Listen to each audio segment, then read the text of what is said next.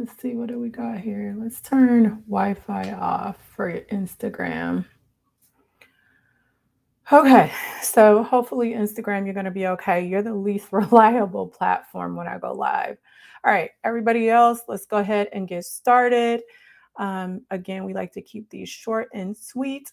Today, we're going to be talking about how why your personal problems are impacting your work life, or or basically not why. I'm just telling you that they are. A lot of times, we think that we are very good at keeping our personal and professional life separate. But I'm going to talk to you about why, it, even if you think that you're keeping work and and home life separate, why it doesn't work out. So again, we are on day three. Welcome to the daily live streams. We do this every day at 6 p.m. We have 21 days of lessons, so we still have a lot more time together left. Today's topic your personal problems are impacting your work. Over 40% of you are in jeopardy, jeopardy of losing your job due to personal issues that you are dealing with. Whether you want to believe it or not, your personal problems are impacting your work. And so, in today's lesson, that's what I want to talk to you about because it's one of the number one things that can kind of blindside you and cause little insidious, subtle things to go wrong in your leadership and in your career that then turn into the bigger problems. Like I said, over 40% of people get fired because of personal issues. Again, for those of you that are just now joining the live streams, my name is Yashika. I'm the founder and CEO of the Lynn Group my mission is to help leaders lead with impact and do it in a way that's less stressful because I don't believe that leadership has to be stressful or exhausting or burn you out or pull you away from your family. Um, and not only that, my team as a whole, we lend our expertise to organizations all over the world to help them dramatically improve not only the leadership capabilities within their organization, but also their operations. Um, we're experts at efficiency, etc. So, as leaders, we are not immune to things happening in our personal life.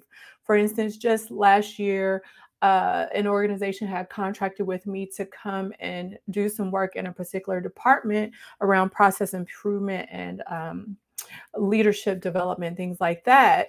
And on the way there, actually, I think it was like the first week that I got there, I found out that our, my mother in law had passed away. So, but on the way there, because I drove there, she was sick and you know rapidly declining in her in her health. So it was a very traumatic road to trying to go help this organization, but also have to deal with my personal stuff. Um, and the organization, you know, while they were very understanding once they under you know once i communicated what was going on they were ready for me to hit the ground running right? You know i just told you i was an expert in efficiency and all this stuff so they had expected their investment to bring in a leader that was ready to get stuff going ready to help ready to improve these operations. But me while i'm usually uh, bringing 100% even though i could you know, get through the day and pretend like I was, you know, doing it in a way that was optimal and maybe still make a good impact because this is just, you know, second nature to me. It didn't um, negate the fact that I was going through traumatic a traumatic situation and loss and grief. And so did the work stop? No. But um, neither did all the stuff that was going on in my personal life too. And I had to really be honest. And you may have to be honest if you're going through things at home in your personal life with your kids and your relationships. Is it impacting my ability to be present and be focused as I normally would be? Of course. And are these things impacting your ability to be as present and as focused and as mentally on as you normally would be? Yes. So, of course, you're not um, performing optimally. So, what I was going through having to be situational, right? So, you know, we all in healthcare, especially, kind of know these stages of grief that we go through. And so you kind of know what to expect just because we've been educated, even though when it happens to you, it's totally different, right? But it's situational. But for you, I want you to think about this. I want you to take a good look at your life because maybe for you, it's your relationships, which are not so situational. If you still have to deal with your husband, your boyfriend, your partner, um, your children, all of that stuff. Or maybe for you, the thing that is going on in your personal life has to do with your emotional state or your mental well being if those things in your life are not on point, then I can guarantee you that even if you think that you're okay when you're going to work, that your leadership is not on point.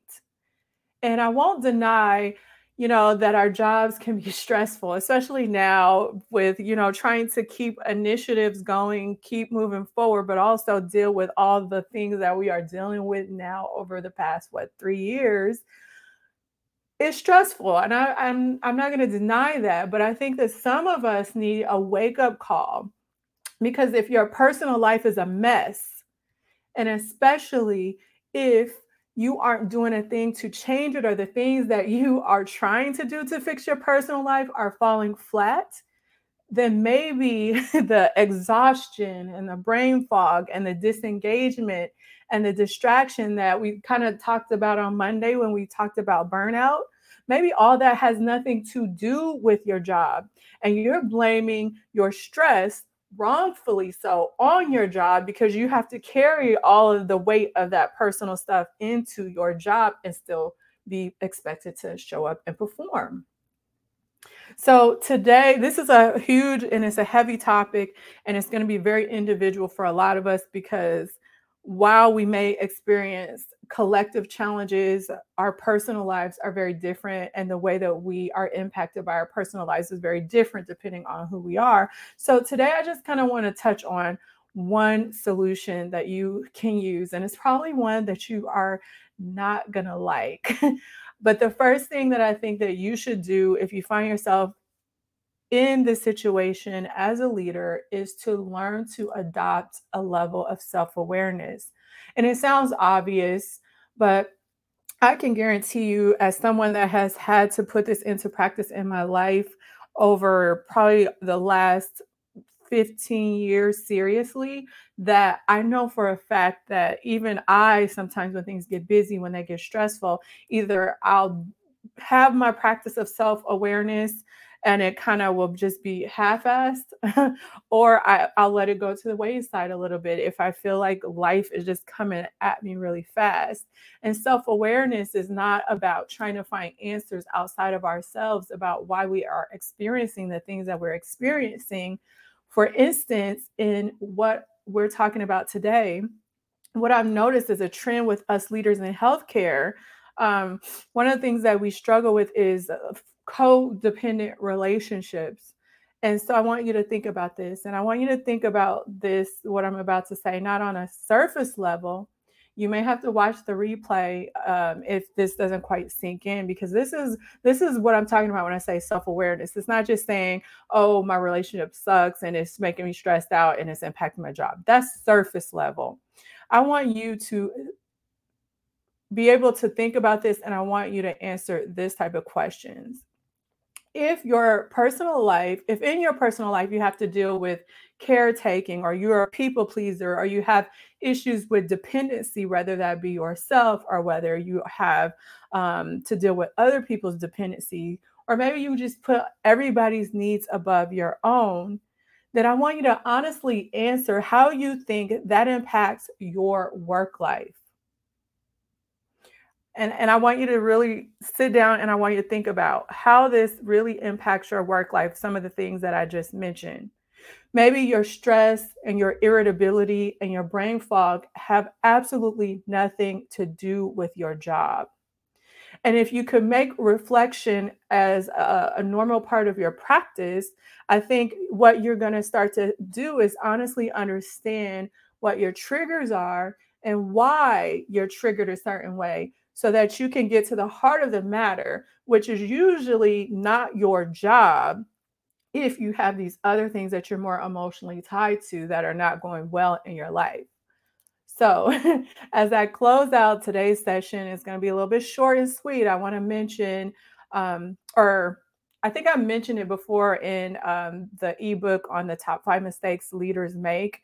Um, you should be able to find it in the link in bio if you haven't downloaded that book before. Anyway, um, as I mentioned in that ebook on the top leadership mistakes, let what I'm about to say be your sign. So, this is what I want you to pay attention to. If your personal life is starting to bleed into your professional life, I don't want you to be one of the 40% of people that are at risk for losing your job. And like I said, this usually creeps up and it slaps you in the face and next thing you know, you're in trouble and you you don't even know why. I don't want you to let emotional issues or personal issues cause you so much overwhelm that you have trouble staying focused and performing the way that you should in your job. I want you to get help. So if if you're struggling, this is your sign. Me saying this, you hearing this, even if this is the only part of what I'm saying and you hear it, then you probably need to get help. There are plenty of ways that you can get help. You can do it through coaching, mentorships, therapy. Um, but I want you to understand that struggling alone is not the business. And all leaders, all great leaders, have someone like uh, on their right hand that they can lean on for help and support. And if you don't, and if you don't think that you need it, then you're doing leadership all wrong. So that is my biggest tip for you for today. Something you can put into action right away, right after we get off this um, lesson today. And so I would like to hear your thoughts and your comments you have related to this topic. Make sure you spread the word about these lessons because, like I always say, as leaders in healthcare, we need these type of lessons. We don't often get taught these type of things but the things that we're covering over the course of this 21 days are the things that most of us struggle with and most of us need help with. Um, make sure you come back tomorrow same time 6 p.m central standard time for the live stream. And if you want reminders i'm going to give you a phone number and you can text the word leadership to the phone number that i put on the screen. Let me put that up for you my glasses. You guys, I was like writing all day and like I had some sunblock on my face and my glasses are like so dirty. It's like so embarrassing. All right. So look on the screen for the number to text the word leadership to Instagram. I know you can't see that. So you can text the word leadership to 833 231 4407 if you would like not only that ebook, but you want reminders from when I go live for the rest of this 21 day series. Um, tomorrow's topic should be interesting. We're going to keep this ball rolling about things that can negatively impact your career. So, tomorrow we're going to be talking about poor decision making and how poor decision making can cost you your job. And we're not going to talk about the obvious stuff. We all know if we make a crappy decision, it could cost us our job. But I want you to think about the process of your decision making or your failure to even make decisions and how that impacts your ability to be a good leader and could cost you your job. So that's what we're talking about tomorrow. See you then. Take care. Bye.